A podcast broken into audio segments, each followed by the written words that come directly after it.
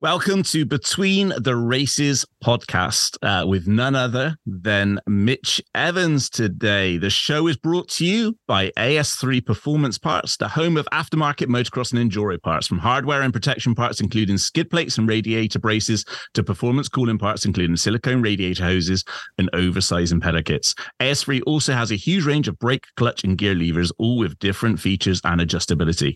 Check them out online at as3performance.com co.uk. Mitch Evans, great to see you. Great to hear from you. Uh, it's been a while. I think the last time we spoke was in France uh, on a post race podcast, and things were looking good. You just returned uh, returned back from sort of injury. Um, it was bit by bit to to get back race fit, but the results have been there, and um, you've been performing ever since. Yeah. Hey, mate. Thanks for having me on. Um, yeah, it's been a while since we last did a podcast. So good to be back. And uh, yeah, things were looking good then. Um, yeah, we got on top of a lot of things. Like I was starting to feel um, quite crappy uh, physically at that time, and yeah, got some bloods done, and yeah, straight away after the doctor gave me some supplements, like a few days later, I started feeling way better. So that was a quick and easy fix, thankfully. And then um, yeah, I was able to get back into training quite a quite a bit, and uh, ended up changing um, trainers since then. Now I work with uh, Kevin Strijbos, um, ah, yeah, team trainer. Strijbos. Yeah. So uh, yeah, it's it's been good. Um, things have been going well. I'm feeling way better physically. My numbers off the bike uh, when I'm yeah cycling or running and in the gym and whatnot are, are way up. Um, yeah, even better than what they were at the end of last year. So um, yeah, feeling really good physically and um, yeah, just unfortunately hasn't transitioned over to my results uh, at the races yet let's go back to uh, what was it? Was it a B twelve thing, or what? What was it? Was causing you the um the early issues with uh, what sort of supplements did you take just to sort of get back onto um, a level pay- playing field again? Yeah, so basically, uh, if you remember last year at the end of the year, like in Turkey, um, yeah, the first moto on the Sunday, I led like 15 or 18 minutes of it, and then I just threw the anchor out and um, yeah, ended up like 13th or something. Um, turns out then, yeah, I was uh, battling like a type of uh, monovirus, um, one of those sort of viruses. And um, yeah, it just was bringing down my immune system. And um, yeah, with the with the time off of uh, in in the winter, yeah, I was able to get over that. But then once I started training all the time, my immune system just uh, stayed very low and weak and uh, so yeah uh, i was able to like get through the winter because i had recovered after last season. And then yeah by the time we got to like argentina that's when i started feeling really bad again. And it was basically yeah just because my immune system couldn't keep up. So basically it's just been like uh, amino acids to to boost my immune system. And yeah it's it was quite funny that it could be such a, like a simple fix like that because yeah i never would have thought that just having a low immune system would make you feel so tired and crappy all day. But um yeah it's just uh it's like uh it was like two little pills that you break open and drop under your tongue and uh, yeah, made a made a world of difference. Um, yeah, in the morning and before you go to bed. So um, yeah, really, really glad that we got on top of it quite quickly. And um, yeah, I mean, obviously, it would have been nice to get on top of in in November last year, but yeah, we thought everything was fine back then. Um, so yeah, really thankful for the team doctor. Um, I find he's been like the best best doctor that we've that I've ever worked with. Okay. And um, yeah, really good guy. Ah, that's cool. So, um, for those that don't kind of, uh, um, you know, kind of remember history, uh, obviously from Australia, come over to MXGP, spent a long time in uh, uh, with the 1114 um, on the MX2 bike, then graduated to uh, HRC, and yeah. then um, you know uh, a few injuries, uh, uh, uh, you know, over the years. One was the uh, wrist, which was uh, we spoke about, uh, you know, in depth in, in December. We've got that nice little video coming out soon on MX Vice, but that was near enough a career-ending injury, Mitch. At one point, you actually thought that you weren't even going to be riding this year.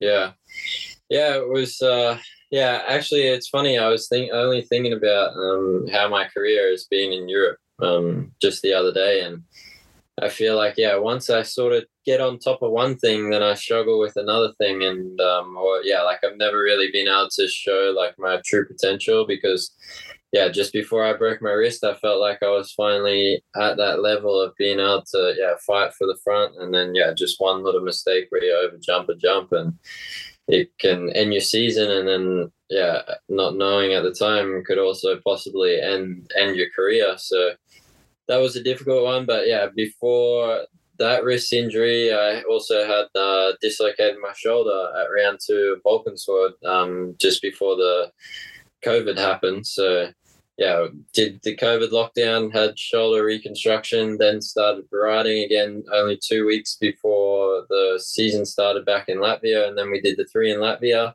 three in Faenza, and started to really make some good progress there and then um, yeah, then we went to Spain and yeah, just overjumped the jump and yeah, it was quite a bad injury. I didn't really realize at the time because I got the X-ray at the track and and the doctor there just looked at the X-ray or it was actually the CT scan at the track and he saw it and just goes, oh yeah, just the plate and screws and patch it back on and it will be good to go. But yeah, little did I know that I had broken my radius from the joint and it like shattered into a million pieces.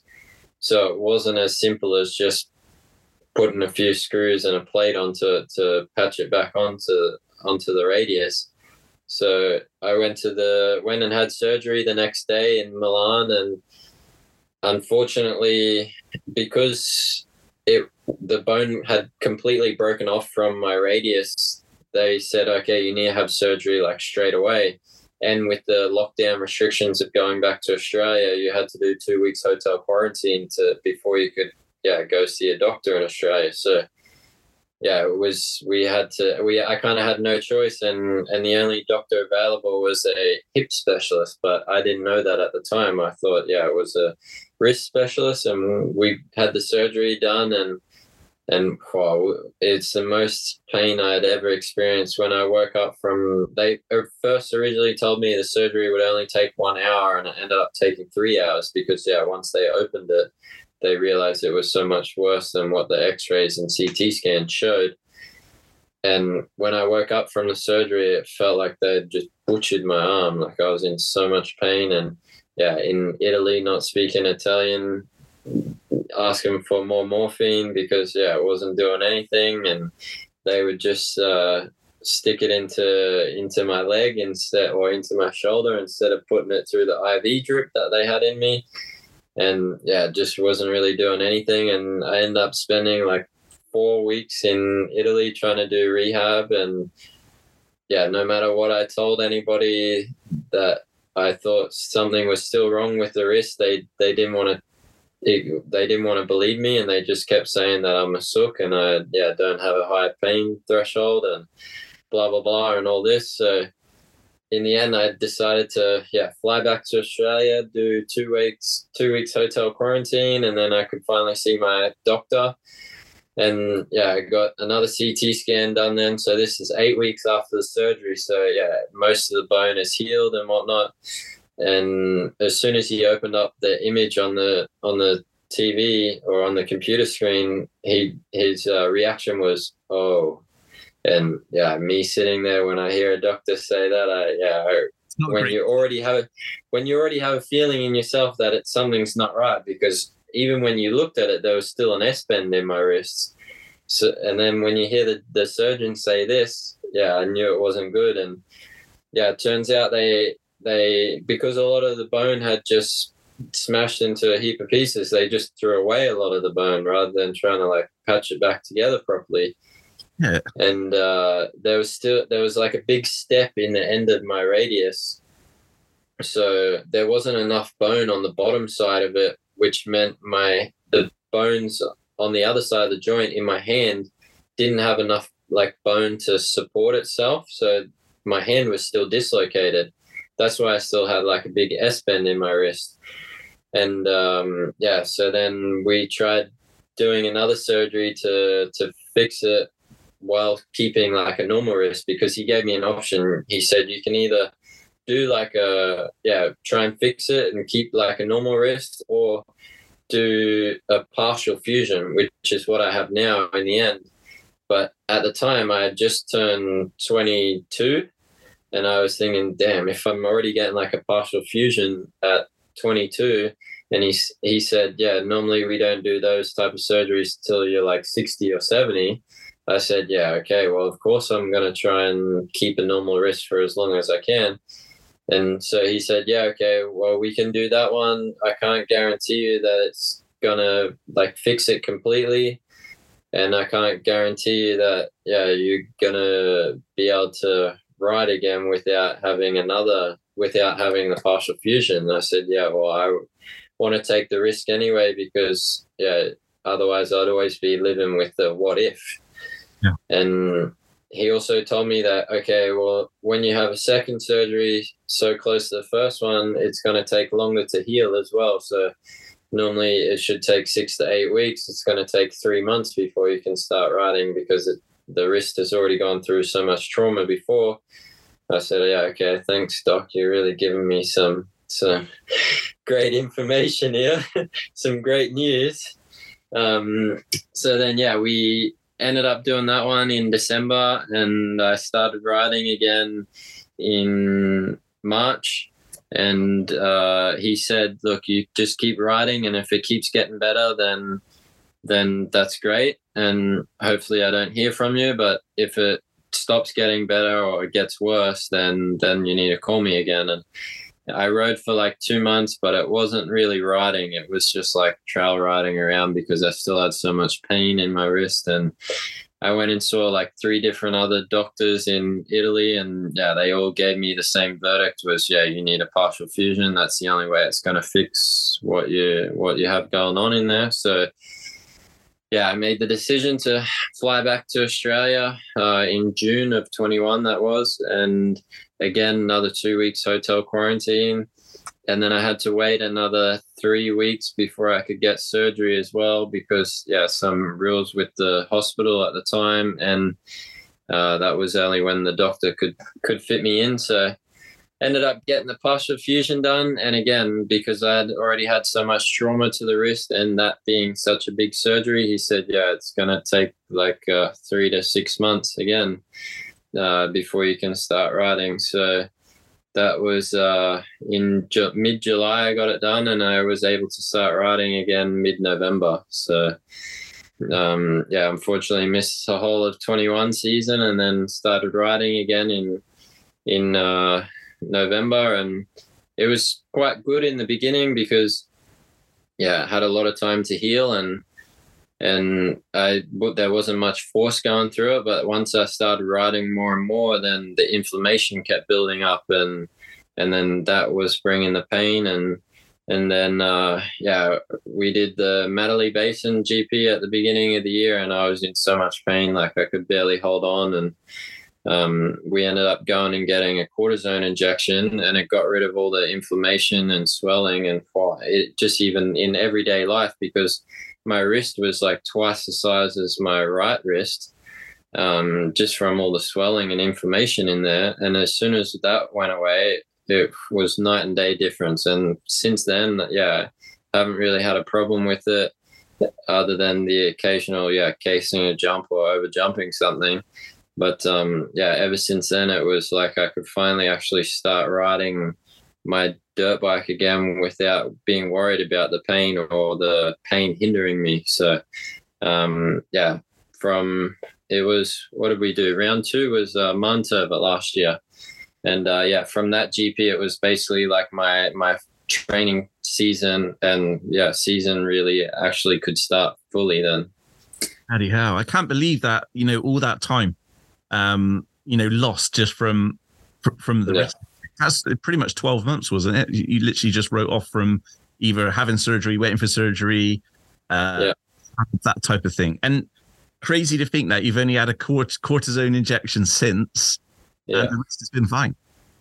Yeah, um, yeah. So I broke my wrist. Uh, it was like the tenth of October in 2020, and yeah, the finally when I could start riding again was like the fifteenth of November. So of uh, 21. So yeah, like a a year and year and one month, and um, yeah, like I said, it's unfortunate that that I had the first surgery in Milan, but uh, yeah, a lot of other factors played into that um and yeah it, it's one thing to to sit on that and and yeah kind of you you got to let it go at some point because yeah you can't change the past but another thing that that quite annoyed me at the time was that when i i think it was at the end of 2021 or no, it was at the beginning of 21. Um, the Dakar rally had just finished, and uh, Toby Price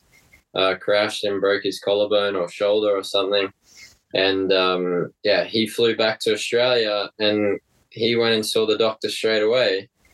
And um, if they needed to do the surgery at the time, they would have been able to do the surgery. But he ended up doing two weeks of quarantine, but in a hospital. Nobody could come and see him or whatever. And then once he finished those two weeks, he finally got the surgery. And yeah, his doctor was the same as my doctor.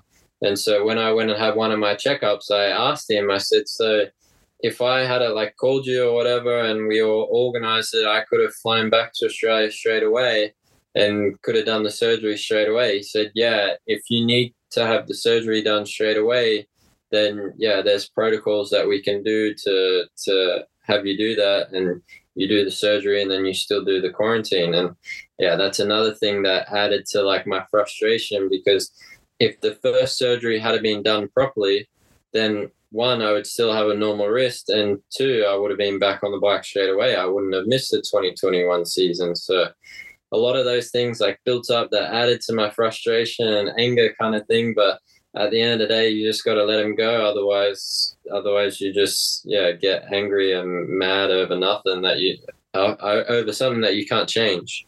Yeah, but sort of back then, the information wasn't as good as what it is now. Because of COVID. It put so many yeah. pieces under pressure, and information was a bit of a nightmare. Like uh, that whole COVID period, I just want to forget anyway because it was a yeah. it's a, it was a, a bad old time, and uh, you know, fair play for um, you know recovering. Because I can remember talking to you, and it was it was at one stage it was like maybe this is it, maybe you you kind of twenty two years old in uh, that's the professional, um, you know, y- y- your job over and Yeah. done, which is insane. Yeah. So at the end of last year, I went home and, and had the plate and screws removed uh, in October. And yeah, when I had when the surgeon come and saw me the next day after the surgery, just check if everything was okay. He told me that yeah, I didn't want to tell you back when I first saw you in December of 2020, but now that yeah, now that you've gotten back to the top and yeah, you've competed with the best again. Um, I, I can tell you now that when I saw you back in December of 2020, I thought uh, you would never be able to race a, a dirt bike competitive, competitively again at that level anyway um, with the risks that you saw that, that he saw at the time. So um, yeah, a little bit crazy to think, yeah, you know, like credit to him because yeah, the whole time he was always like to my face, like very optimistic, like, yeah, we can do this and yeah, the partial fusion will definitely work and you'll be able to get back there, no problem. But yeah, then when he tells you this, it's kind of like, wow, okay, um, yeah, but maybe I, I should have looked a little bit harder into into seeing what else I would do other than racing. Um, but but yeah, like 2021 was was a really big eye opener for me, and in the end, I was kind of grateful for it because yeah, it showed me a lot of things in in life outside of motocross that one I would be interested in doing as like a job and just other things like hobbies and and other enjoyments in my life and it made me a better person and at the end of the day I'm grateful for it now but um there's still those days where it crosses your mind like, man, if I had just had a normal wrist, I think yeah, I would be a better rider or whatever. But um, yeah, you can't think like that because if you think like that, then then you're already defeated. So um, it's always a work in progress. That one. I guess um, with the limitations of your wrist, you've had to work at ways of compensating uh, and riding around it. Is it kind of, you know, it's it's kind of uh, to overcome these things. Hey, you have to just kind of yeah. have that mindset of right. This is what I'm I'm, I'm dealing with um, and I'm just gonna have to make the best of it. What what have you had to do riding wise to um, be more adaptive to to the wrist? Yeah, not so much. the The only thing that um, that there's been two main things that uh, that have kind of changed, and uh, the first one is more just it, it annoys my OCD kind of thing um, because of the lack of movement in my uh, in my wrist I used to run my my levers like level with my handlebars, my clutch lever and brake lever. And um, if you if you go and have a look at my bike, you'll now notice that the brake lever is higher than the clutch lever, because I had to move the clutch lever down a little bit because yeah, when I stand up and like get, getting over the front of the bike, I can't leave my finger on the on the clutch while still having my hand on the handlebars because if it's too high, yeah, my wrist doesn't bend like that enough. Um, so yeah, I had to move the clutch lever down, and that kind of noise with my OCD because yeah, normally they used to always have to be perfectly level, like perfectly the same.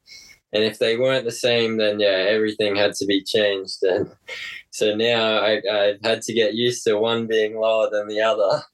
Um, and uh, which in a way is probably easier because yeah, it's easier to make one lower than than getting them both in le- like level with each other.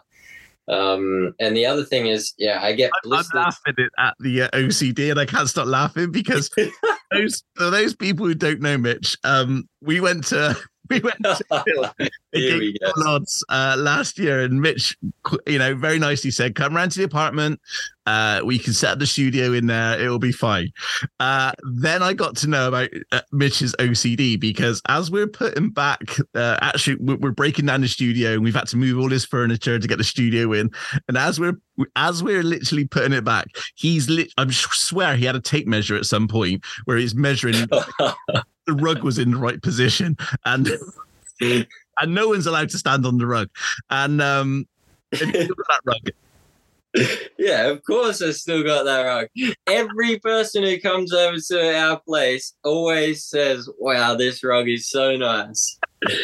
So Mitch is there literally lining up all the furniture while we're just like looking at him going, Well, I'm pretty sure it was back where it was. Nope, nope, it has to be in line with this. Da, da, da. So that's Mitch's OCD. Mitch's OCD is probably on another level to um, uh, anybody else.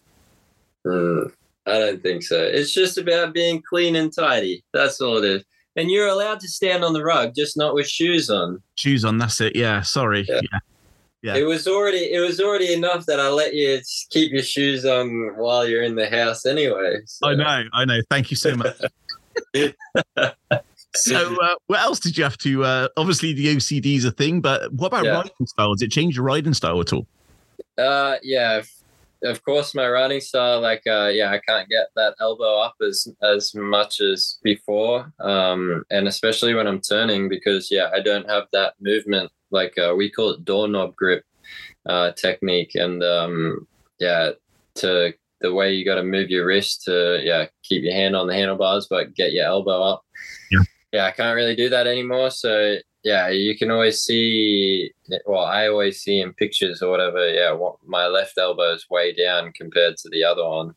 Um, but yeah, at the end of the day, like uh, I don't notice the lack of movement so much um, only if it's painful. That that's the part that really um, hinders me. But uh, yeah, the other thing was that I get blisters in in places where I never used to get blisters before, and I'm always taping my left hand and never my right hand because I always just get blisters on my left one and never on my right hand. So.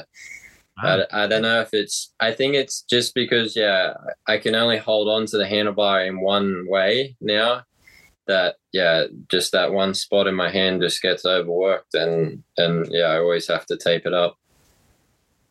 So another uh, injury which might have bypassed a few people was um, you had the fantastic performance at last year's um, uh, Motocross Nations with you know with Australia yeah. uh, taking the podium, um, you know taking it right away down to the wire, uh, which must have been you know an amazing moment for you. But pretty much that never, nearly never happened because uh, in Turkey uh, was it the second race? Yeah, Moto two you were riding, and in Turkey you were riding so well, and uh, yeah. it all seemed. I don't know if it was, but it uh, it felt to me like everything started to work for you in Turkey. That you. You we started to see the old Mitch back, and uh, you were absolutely flying, like you say, on the race one, leading like sort of was it 15 laps, 15, 16 laps? Uh, yeah, it was half half the race, and then um, yeah, and then I just threw the anchor out, unfortunately. So yeah, it was just literally coming up to the jump, wasn't it? Literally, was that was yeah. that an issue? Uh, yeah. I mean, that track is is how yeah that track is quite um yeah it can catch you off guard kind of thing. Yeah.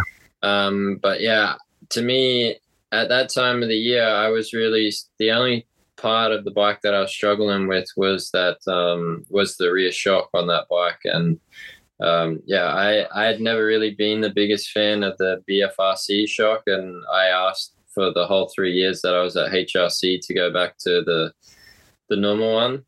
Um, but yeah, unfortunately, it wasn't allowed. But uh, I would say, yeah, majority of my crashes towards the end of last year were because of that shock, and um, yeah, a lot of people probably won't agree with me on that one. Um, of course, at the end of the day, me crashing is still down to it's still down to my fault, you know. But um, for sure, that one in Turkey um, could have been avoided if we had the other shock on there. But um, yeah, it was something that just happened so fast, and um, yeah, one thing that I found with that shock is it like changed throughout the throughout the motor.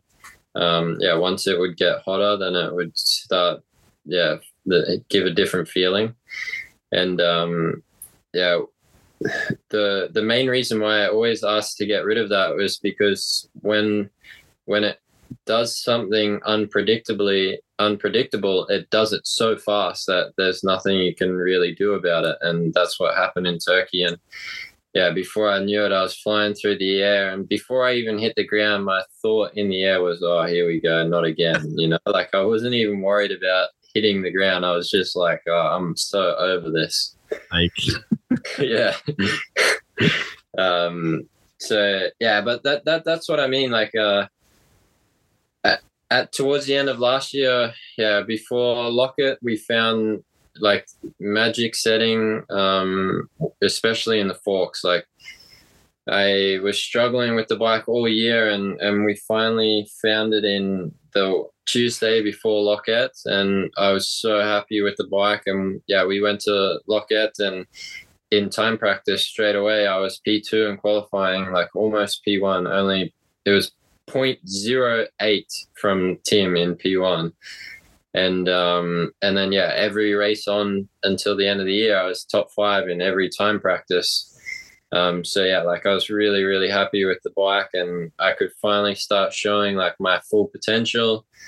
And then, yeah, unfortunately, I think it was like uh, just before the weekend of France, that's when I started feeling really bad. And, and uh, yeah, at the time we didn't know, but now we know that it was because of one of those viruses. And that's, that's like what I was saying at the beginning of the podcast is, when I finally start to get on top of things, like with the bike side, and I really start feeling like myself again, and I can show my true speed, I deal with something else that, yeah, that I can't even survive 10 minutes of the race. And um, even before I went to Turkey, like I had like three days off before because I think like on the Tuesday I went cycling and I could barely get my heart rate above like 100, but my speed was like 36 kilometers an hour average or something.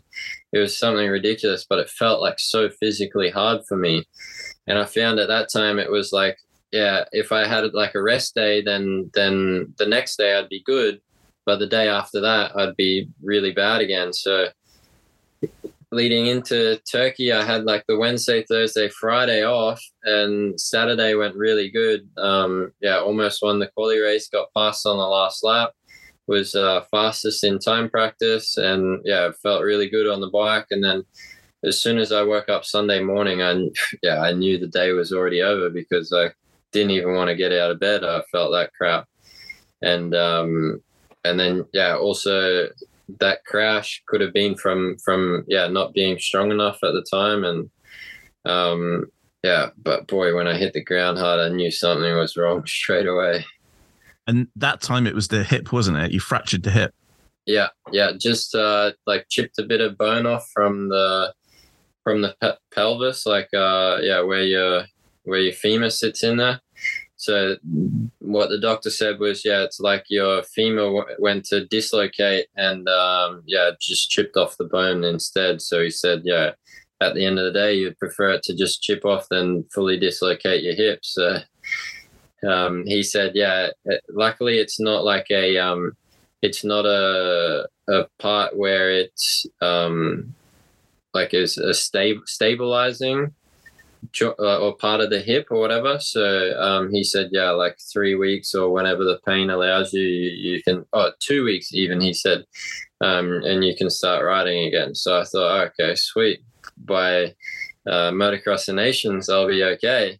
And so I had two weeks off and I went riding on the Monday and Tuesday before Nations and I was still in so much pain. And uh, yeah, like I could barely sit down. Every time I hit a bump, I, I wanted to stand up anyway because it was so painful. And um, I was thinking, oh, well, it's too late now to um, to like call somebody else, you know. So I said I have to go and just deal with the pain because, yeah, I've for me for nations I've always been like it's a team event. I, I don't care if like if I miss it, I want Team Australia to do the best they can. So if that means me not going, then I'm happy to put my hand up and say, "Hey, look, guys, I'm not ready." So like that's that was kind of the situation that I was in. That I was like, yeah, if I'm not ready, then I definitely think somebody else is going to do better than me. But for sure, a healthy me is going to be better than anybody else at the time. So um, I was trying to do everything I could to to be on the bike and another thing that was weighing on my mind too was the weekend before was my sister's wedding, and that was in Australia. So yeah, if I end up going to motocross the nations then not actually racing instead then i probably could have went back to australia and gone to my sister's wedding as well you know? So yeah, when i be telling me. Yeah when i definitely missed that i said well there's i have no choice. I have to go now and um, yeah, we got there on the Thursday, and yeah, I got to give a big shout out to John Park, the um, team physio that uh, Team Australia normally always brings over. He worked wonders on me, and yeah, got me moving so much better. And by the Sunday, I wasn't even in pain, thanks to the work that he he did on me. So, um, but yeah, the it, in uh, in the warm up on Saturday, I was kind of yeah a bit like nervous, like don't make it any worse, you know, because I was still in pain. And like yeah, the third lap I go down the hill, and um, everybody knows Redbud after the start where you drop down the hill and you have the left, and it's like that little double around the corner. Yeah, I tucked the front over that, and I just landed straight on my hip and had so much pain and I was like, oh, here we go. And yeah, I just rode around slow for like half a lap and the pain went away. So I was like, okay, thank God for that. I was lucky. But um, yeah, it was uh, it was very close to me saying, hey guys, uh, you need to pick somebody else. And then yeah, we did the whole weekend and I didn't the only people that knew were uh, my brother, my trainer, John Wessling, my girlfriend and her family because yeah, it's uh, it was my girlfriend and her family that took me to the hospital to find out. And then uh, even John Park didn't know the the team physio didn't even know. And um, yeah, he was like, "Oh, if I had known that, I wouldn't have done some things on you." Blah blah blah. And uh, and then yeah, at the end of the weekend, I ended up telling everybody, and they're like, "Oh, well, from now on, you need to like if something happens, you have to tell us straight away," and blah blah blah. But I said, "Hey, look, we're on the podium, so it doesn't matter." Yeah, I can. I, I was actually there when you uh you kind of yeah everyone. So uh, it was definitely that's how it happened, where people just like, what? First, it was like, what the fuck? Yeah. Uh, you actually broke your hip and now you're riding the nations. And then it was like, why didn't you tell us? yeah so, um, but yeah, hey, it all ended really well. So, um, Yeah. uh, you, you know, I, I can only imagine um, what it must be like to represent your country and sort of growing up in, in like you say, you, you, you raced for years with, you know, you've known the Lawrences for a long time. So, yeah you didn't want to let them down. You didn't want to let Australia down, and, and you done what needed to be done. But um, yeah, I, I can only imagine the panic what was going through your mind when you uh, took that front. yeah yeah yeah that's like you said there's so much that that goes on for that race and yeah redbud's such a nice track too so um yeah i didn't want to miss it and i was at at the best i had been uh like yeah like condition wise and speed wise for motocross the nations too you know so i didn't want to mi- miss it to to see what I could do against America on the, on their soil. And um, yeah, sure, it wasn't the best prep, but uh, at the end of the day, we ended up on the podium. I'm not super happy with how Moto 2 went with, um, yeah, tucking the front on the first lap. Actually, I came together with um, Prado, and yeah, that's like we lock bars kind of thing, and that's why I crashed. And then I end up crashing again like two laps later, and yeah, I was kind of just like, okay, hopefully Jett brings it home, and uh, and I'll just keep circulating in case his bike um, doesn't make it or something. Yeah. Um, one of the things which uh, uh, you know I've done so many podcasts this year. In uh, you talk to riders about kind of this year and in previous years, and and one of the things which always pops up is uh, you know like you, you guys are the best riders in the world, and uh, you know some of you are paid you know very very well, others aren't paid as well as others. Um, but at the end of the day, you are you know these teams spend like millions a year getting you guys to a race. And uh, one of the things which always comes out of these podcasts is is when you're talking to riders and they're like, um, they want to get the best, they want to be the best, but um, the feedback what they kind of give the teams in in, in stuff like that over the years is like I, I'm trying to explain like I want to get better, but there's something like holding me back, like the the front keeps tucking on on this bike, or uh, like you said, the rear shock with um uh with Honda, you know um you know back then. So it's like it just amazes me how you guys are paid all this money you're risking your lives you know you're, you're and and sometimes in teams it's you're, you're kind of it falls on deaf ears. This but it's not just like um like what you just said about the, the rear shock. Like is it so many riders are, saying the same things. Is is that is it kind of something which goes on? Do, do you hear about a lot when you're talking to other riders that you know like uh, last year such and such like the teams, you know, it could be a team or it could be a particular suspension person who just kind of won't listen. It's kind of their way in, in no way. Yeah, it goes on everywhere, and uh, yeah, I mean, it's it's not always like the same reason uh, at each team, you know. Um, yeah, I don't I don't know how it is for for other teams, but yes, from my experience, it has been um, yeah, it's it's the deal that they have with with other brands or whatnot. So um, yeah, at the end of the day, you can't really do much about it, and um, and I find from from the Japanese side, and, and this is something that I really respect from them is they they have like a like really structured way of, of working, and um, yeah, they're they're not going to give you something that you that they can't promise you that they're gonna that you're gonna be able to use or that they can't continue to like they don't have enough in production or whatever to continue to give to you. So from that side i really respect because yeah no point them giving you something and you write it and you love it and then they say oh yeah but we can't use it you know? So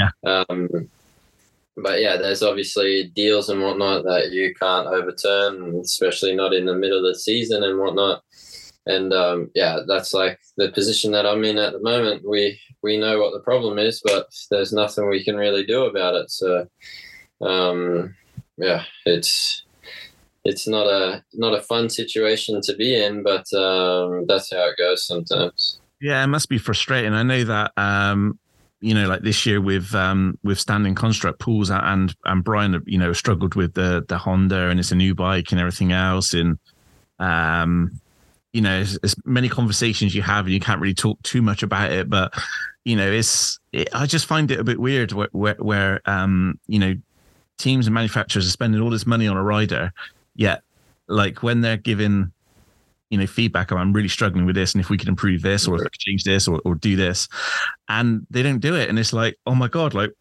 eh, you know I, I always kind of feel and i know that you know johan westermark um uh at jwr he's very much uh, a, a rider. You know he's all about the riders so he's like if the rider's happy and if the rider's happy with a bike i'm going to get the best out of him. yeah. I, I find like even though he's not a factory team and he's like a he's not doesn't even really get any support with bikes and stuff he just pretty much does it all out of his own pocket. But um it, it just makes you laugh how like someone like Johan is like he, he gets it. He gets like to get the best out of the rider. Like I can remember your trainer Kevin Strijbos when he was on uh on JWR riding for for Johan in his first year, and Johan was like, Kevin, tell me, what do you want? I will go and buy it. and yeah. he, he would go out and buy a factory A kit suspension from Technical Touch because he didn't want to ride yeah. it. And, you know, at the time, like literally he done everything, spent so much money on making sure that Kevin had absolutely everything he needed to, um, to, to get the results what he he he wanted yeah. to. So, um, yeah. I think in the end, I think don't think Kevin gelled too much with the Yamaha. Um, so you know you could change. There's so, only so many things you can change, but you can't like you change a manufacturer. yeah, uh, it's uh, it's just these stories which which come out. And I wanted to talk to you about it because obviously the Honda thing prompted me to um to to talk to you about it because uh, it's just an interesting situation, hey, where you're kind of like giving them the feedback and you're telling them, yeah, you know, like you say, the the rear spring in in the Honda, it's like, hey guys, I'm finding it really uncomfortable. It's it's not you know, it's not giving. I'm not able to give my best because I guess yeah. another thing as well is the trust in the bike. You've got to have that trust to be able to go that extra bit.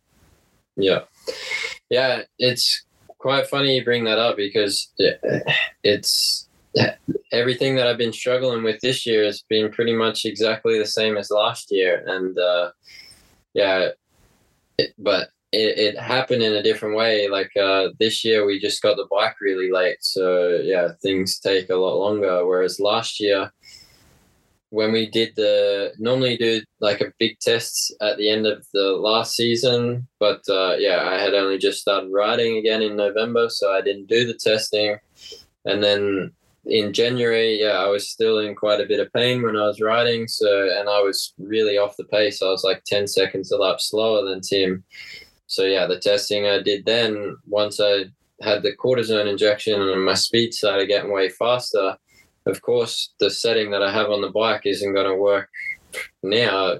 Now that I'm yeah quite a lot faster, and so from from like uh, March on, I was asking for heavier fork springs in um, in the in the front, and uh, and just bottoming out. It was like too soft.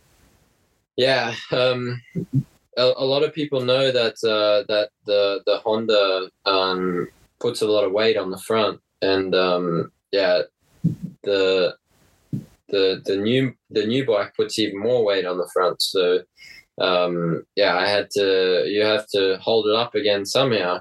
And anybody who knows any suspension guy that's listening to this, they'll know from from working with me that I I really like it stiff in the front, but yeah, for me it, it's it's not stiff, but for them on paper it's stiff compared to everybody else. But for me, I just like the ride height a lot, and because of the lack of movement in my wrist now, I need the forks to do a lot of the work for me because uh, I don't have the movement to like push against the handlebars. So I only have like a small surface area to hang on to the handlebars. And if the forks don't do the work for me, then my hand just easily slips off for obvious reasons. And um, yeah, so we were struggling with like trying to hold it up.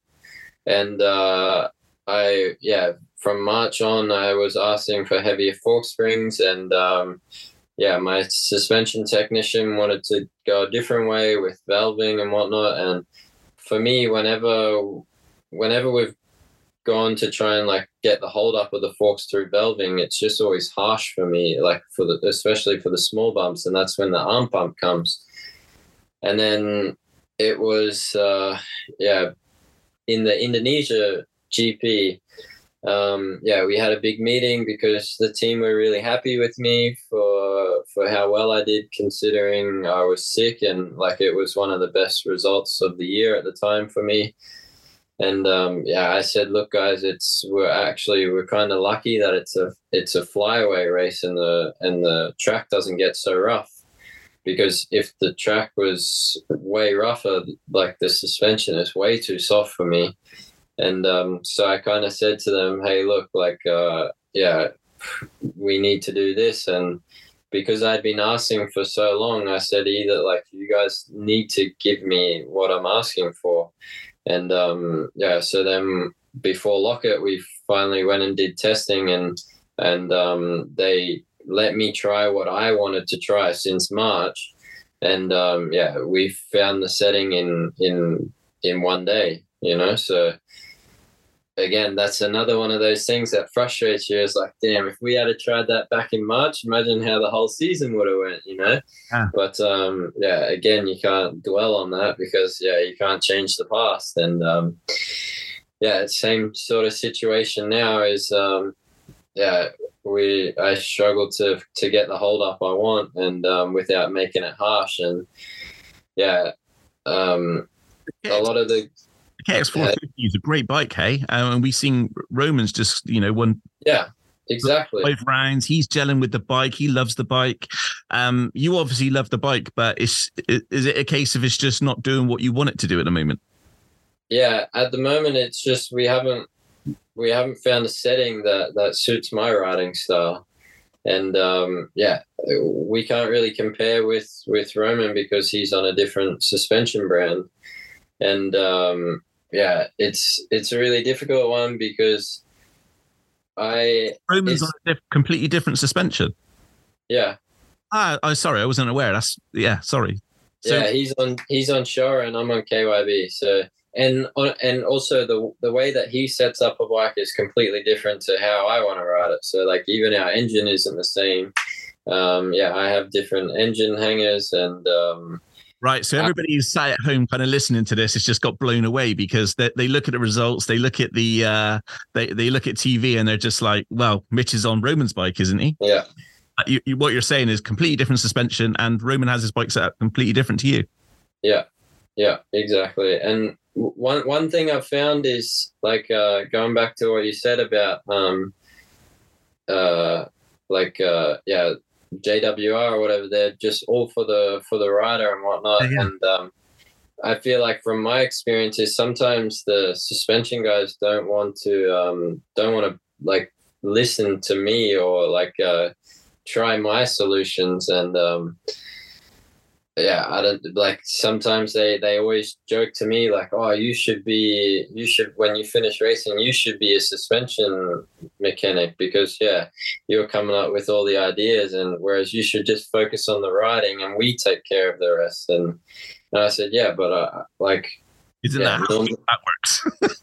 hey, isn't that how feedback works? like, yeah, I, but I mean, at the end of the day, if I feel something on the track, then I've had some years of experience where I've had that feeling before and we've done this and we've fixed it, you know? So um yeah, it's uh it's a hard one, but um yeah, at the end of the day I, I know what needs to be to be done with the bike at the moment, but we just we're not able to do it. So um and it's a real shame because yeah, I was so so positive and optimistic that my results from the end of last year were just going to transition over into this year and it was going to be a great year, you know, battling at the front. But yeah, now in time practice, I'm two to three seconds a lap off and yeah, it's not fun for me to go there on race weekends and whatnot. Not not so good for my confidence either. And it's uh yeah not doing me any favors to to get a ride next year, and um, it's certainly bringing down my worth. That's for sure. Um, I guess that's the thing, though, isn't it? It's confidence because um, if you're if you're running at the speed you're running, like basically, let's break it down. Uh, you guys are the top twenty fastest riders in the world, like the you know MXGP and Pro uh, Pro Motocross. You you you roll that into one. You're one of the twenty fastest riders in the world.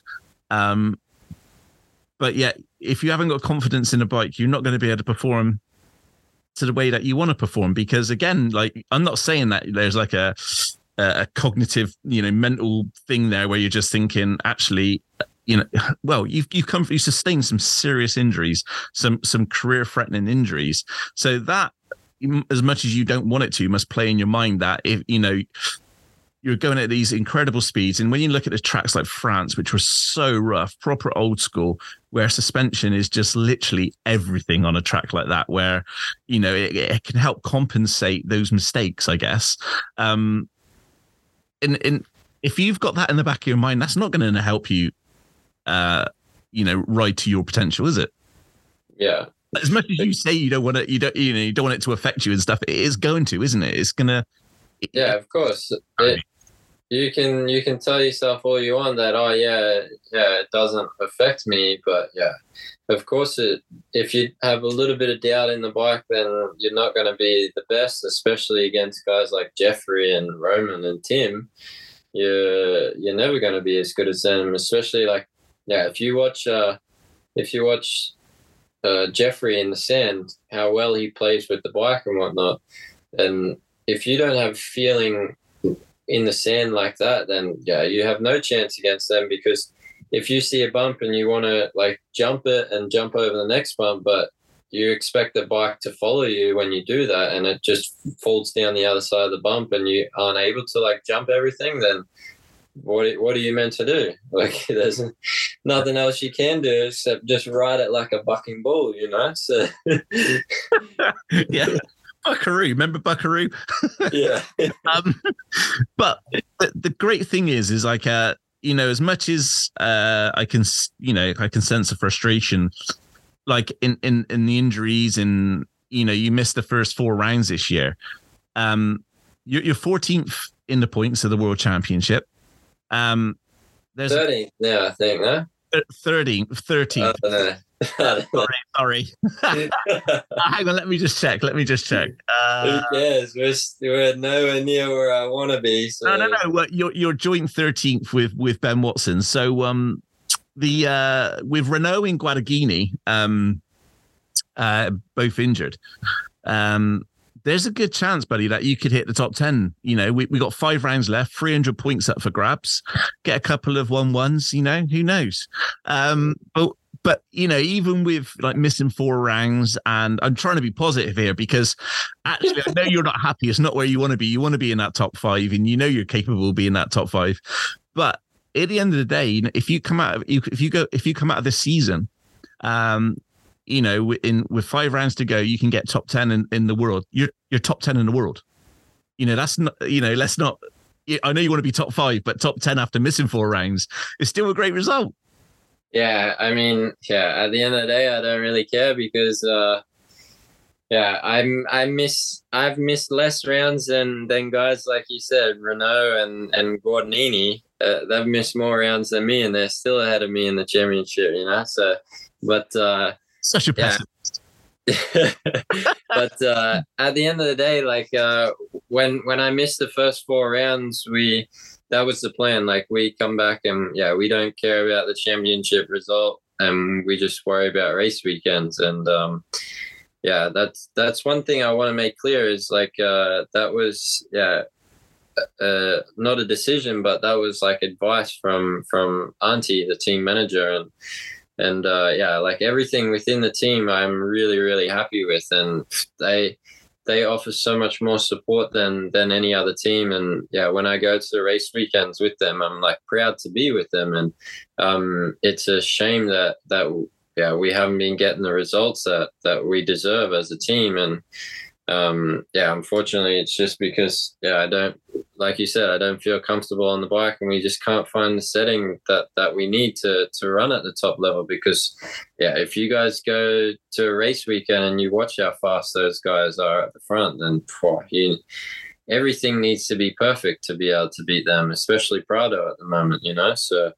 Um, but yeah, as far as the team side goes, I'm really, really happy. And yeah, before I joined the team, a lot of people like warned me about a lot of things and blah blah blah. But for me, I'm really really happy there. Um, I just really wish that I was 100% happy with the bike because it would be an unstoppable force then, and we'd easily be in top top five in the championship then. Yeah, yeah. I mean, that would have been, uh, you know, I, you know, a lot of people are rooting for you this year, especially what you've you've come through because you've had to tackle so many hurdles, had so many challenges to overcome. And uh, you know it's it's you know but hey five more rounds to go. Um regarding team team in next year has there been an offer on the table yet uh, nothing, nothing at the moment. But uh, the the one thing is that we could probably, uh, I'm probably in a position where I can do my own uh, full gear deal, as well as um, like a painted helmet sponsor. So um, yeah, that that could be quite a good thing because it's always something that I've wanted to do is is have a relationship with um with like a gear deal or something and not just be through a team. Yeah. Um I, I understand why it's all team team deals over here in Europe, but uh, yeah, having like a personal re- relationship with the gear deal um, yeah, that would be really cool because yeah, I would like to do some videos and and whatever else comes with it, you know, not just yeah go racing and and wear their gear. So um, I'd really like to build like a relationship like that with with the company. Yeah, that'd be cool. So, um, so potentially that's what you're kind of looking. F- so, obviously, was that is that either way? So, if you stay on the team, you can get your own team deal, or if you leave the team, you, you get your own team, you, you can get your own gear deal. Sorry yeah at the moment that that's like kind of my main focus um yeah we don't really know which sort of way we're going um whether it's uh yeah continuing to race in europe or or even in america um so yeah we see what what what is this but uh that's all i can say at the moment but uh yeah, yeah uh, that that's one. Like I said, one thing I'm really looking forward to is uh, building a relationship with uh, with the gear brand like that. Because uh, I think a few people probably don't realize, but you you ride Supercross as well, hey? You you rode in Australian Supercross for years. Yeah, we. Oh, I did. Um, what was that? Three, three or four years of uh, Supercross in Australia. Um, yeah, I haven't done it since 2018, but um, it's something that I always enjoyed. So um, yeah, for sure. If, if I were to go and do that, then I'd rather rather go now than than when I get too old. You know.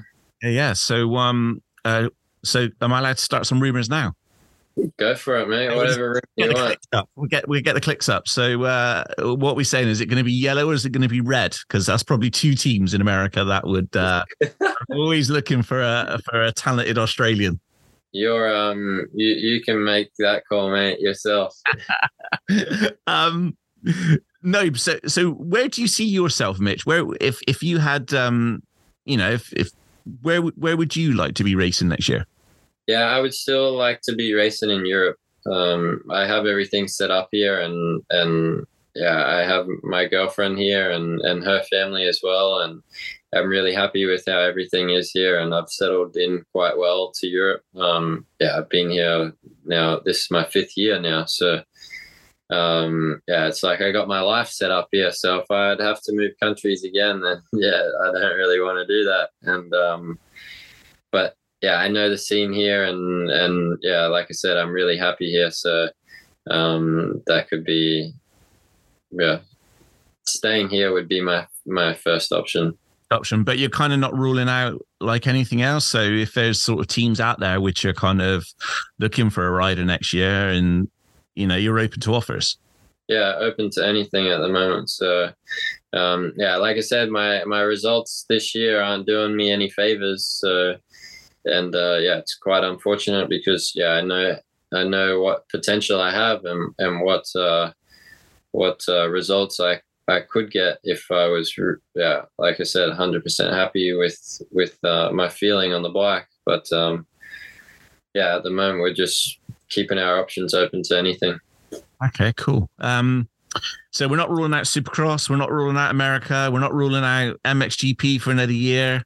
Uh, what about something like if you were to uh, like uh, like what about like a European deal, sort of European GPs and or something like that? You you kind of open to everything, or do you just like headset on? I wanna I wanna just do MXGP or or Pro Motocross Supercross. Anything, honestly, anything. Um, yeah, like I said, I uh, we're open to anything at the moment. Um, doesn't matter whether it's yeah America or um, Europe or just yeah like uh, ADAC series or or anything, or even yeah, like Supercross in Germany, or even the World Supercross. Um, yeah, anything at the moment. Um, one thing that is for sure, and this is something that I've been wanting to do for for a very long time. Um, especially, yeah, a lot of people in Australia would would know this. That uh, ever since I turned like professional in Australia in 2017, and I really started to train and and uh, yeah, understand that side of things. I always thought, okay, one thing I can do when I finish racing is um, is like training programs or, or helping others, you know.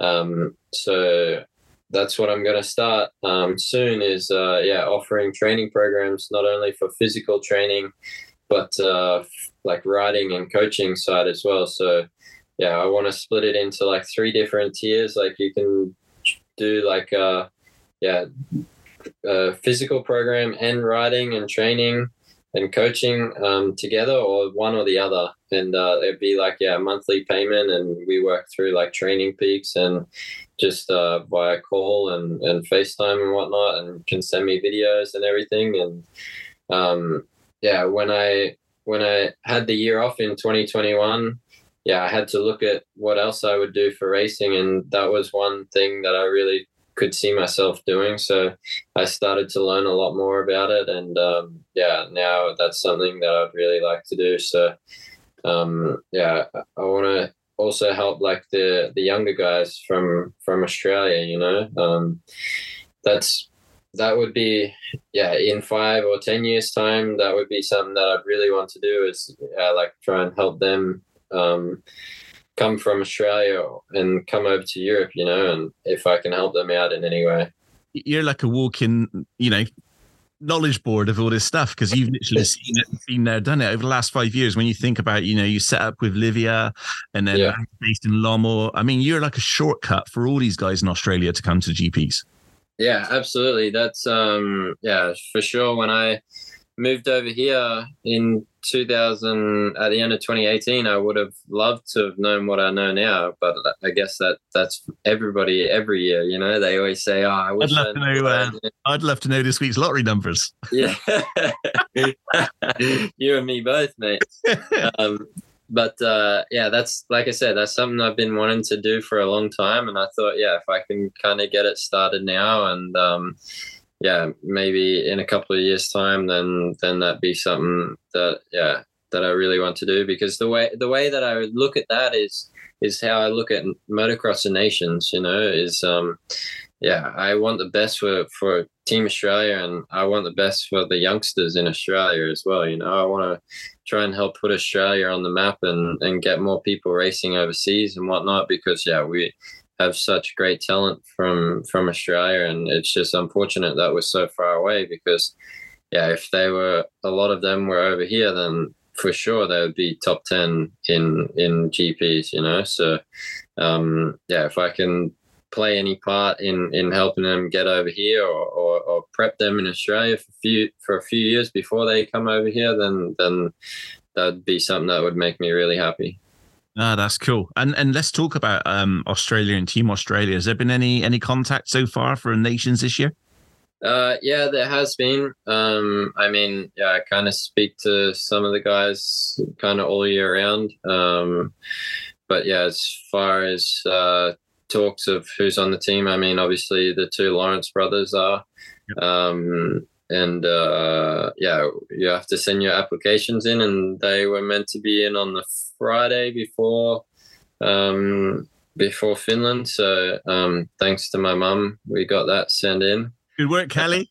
So yeah, so I can always count on her. So um, yeah, we got that got that sent in. So now it's just a waiting game to to hear what happens. Um, yeah, I know there's yeah quite a lot of debate over who the third rider is going to be, but um, yeah, I've put my hand up and I'd love to be there because yeah, well, it's always great to represent your country. Um, the and at Ernée, I mean, yeah, the crowd there is going to be unreal, you know. So I think even even if I don't get picked and I'm not racing, I think I'll still go there to support the guys. That's cool. Um, I mean, let's face it, it's going to play into your hands, isn't it? You rode Ernée uh, multiple times. You've obviously lived in France. You've, I'm sure you've trained on that track uh, quite a bit. Um, but it's you know that that track as well lends itself to to your type of riding. Hey. Yeah. Um. Actually, I only ever did the. I've only ever done the the GP there last year, so I've only yeah ridden there once. Um. But yeah, that that's I prefer that kind of style of track. Um, yeah, with the long ruts and uh, the, the off cambers and yeah, off cambers and yeah, the hills and whatnot. I mean, yeah, my claim to fame from there last year was P1 in the warm up on Sunday. So everybody knows Boom. how important the warm up is. yeah, exactly. Um, yeah, but uh, but no, like uh, yeah, like I said, if if if I had that the setting in my bike that I had at the end of the season, yeah, I really feel like I could have been top five there that weekend. So, um, yeah, it's a track that that I really well that I liked last year, and um, it was quite nice with a little bit of rain and whatnot. So it made the track even more like technical or whatnot. And um, yeah, it's in what October this year, so for sure with how the weather's been lately here, it's sure going to be a little bit wet. So. But uh, I guess like from a team manager's point of view, Australia, he knows what he's getting with you. You you you, you went there last year. You rode in obviously tough conditions in in in uh, RedBud. Obviously, he knows after the injury, but let's face it, the the nations are uh, you know it's going to be touch and go whether the weather's going to be good at, at Ernée, and if it is going to be a wet one in Ernée, that that track's going to be tough. You're kind of uh, in Europe, acclimatized, and, and everything else is it, it would make sense, I guess, from uh, you know, like it ticks all the boxes. You, are obviously riding the world championship, right against these riders uh, anyway. So I guess there's a lot which goes into your favor. Yeah, for sure. And I, I think um, I think uh, the Kawi trucks are going to have to go anyway for Romain um, because yeah, for sure, Team France pick him. Um, yeah. And yeah, I think another thing, especially if it's going to be a wet weekend, then then yeah, one thing that's really good about the Kawi is yeah, our starts are, are really good. So um, it would be really important to get to get a good start there, especially if it's wet. I mean, it's already really important to get a good start there when it's dry because those first couple of turns are quite tight and the field spreads out really quickly. So um, yeah, I mean, at the end of the day, I would love to go, but um, yeah, if if uh, if the selectors think that somebody else is better off going than me, then then I'm happy to step aside and support them still. That's. What a team player. Um, fair play.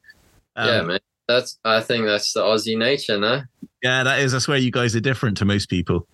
Yeah.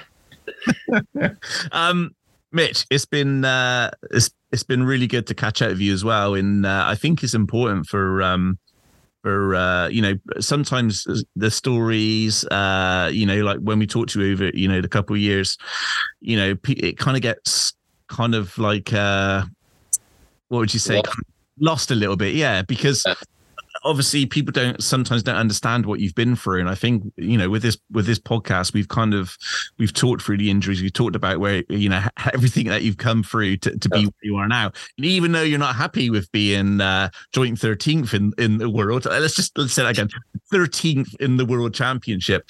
And let's face it the the top 10 in the world championship they're all race winners. They're all guys who can get a podium. Like the world championship at this level it's insane, isn't it? Those those guys, like the guys you're racing against, are literally the best in the world. Yeah, absolutely. I mean, yeah, excluding the handful that are in America. Yeah. Uh, but yeah, um, yeah, you say 13th, like, yeah, it's good. But uh, at the end of the day, where I, like my competitive level where I finished last year, you know, is nowhere near what I'm at now. So that's the only reason why I'm not happy. And um, yeah, I feel like it's probably brought me down a little bit lately, and uh, it's something that I kind of yeah got to be a little bit more positive about and see, try and see the see the sunshine through all of it. Yeah. Um, but yeah, I would yeah, it's one thing that I really want to be back at the top and and fighting with the best, and yeah, I really want to get a podium. Uh, before the years, yeah, I said that last year and came quite close, but uh, very close. yeah, um, yeah. Unfortunately, it didn't quite happen, but uh, yeah, it's uh, it will come in time, and just gotta keep going at it, and uh, we'll get there. But uh, yeah, like you said, it's uh, good to good to catch up because yeah, a lot of things get lost, and um, I'm not the greatest on social media either. So oh, you're terrible, absolutely terrible so uh so a lot of people um probably yeah don't get to see the see the full story and i saw a lot of people's comments um that uh yeah i'm still just trying to come back from injury but uh yeah my fitness level and everything else is is probably the best that it's ever been and um yeah if i was 100% comfortable on the bike then there's no reason why i wouldn't be uh wouldn't be in the top five every weekend so um, yeah, I've been back riding enough since my injuries and whatnot. And yeah, my thumb injury at the beginning of the year was only a little injury, and uh, yeah, nothing else has really changed since uh, since Turkey last year. You know, and uh, we all saw my speed in Turkey last year. So um, I would just love one day for for yeah to go to the track and be like, wow, I feel really really comfortable on this bike, and then. Um, you you won't have to ask me if I feel comfortable on it because you'll see it on the timing sheet. That's cool.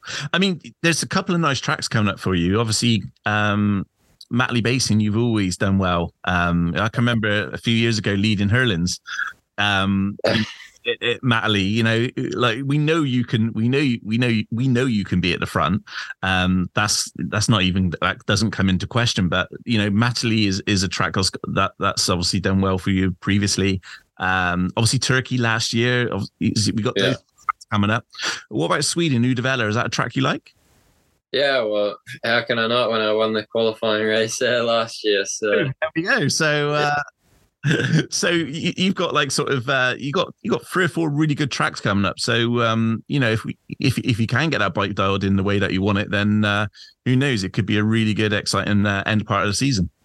Yeah, um, yeah. Also, Maggiora is really nice track too. So um, yeah, uh, I would love to yeah love to be able to go to the race weekends and and be really comfortable on the bike because uh, yeah we're we would uh, have two Kawasaki's at the front, and um, I'm sure not only myself but everyone in the team would be really stoked on that. So, um, yeah, hopefully we can get that done sometime this year.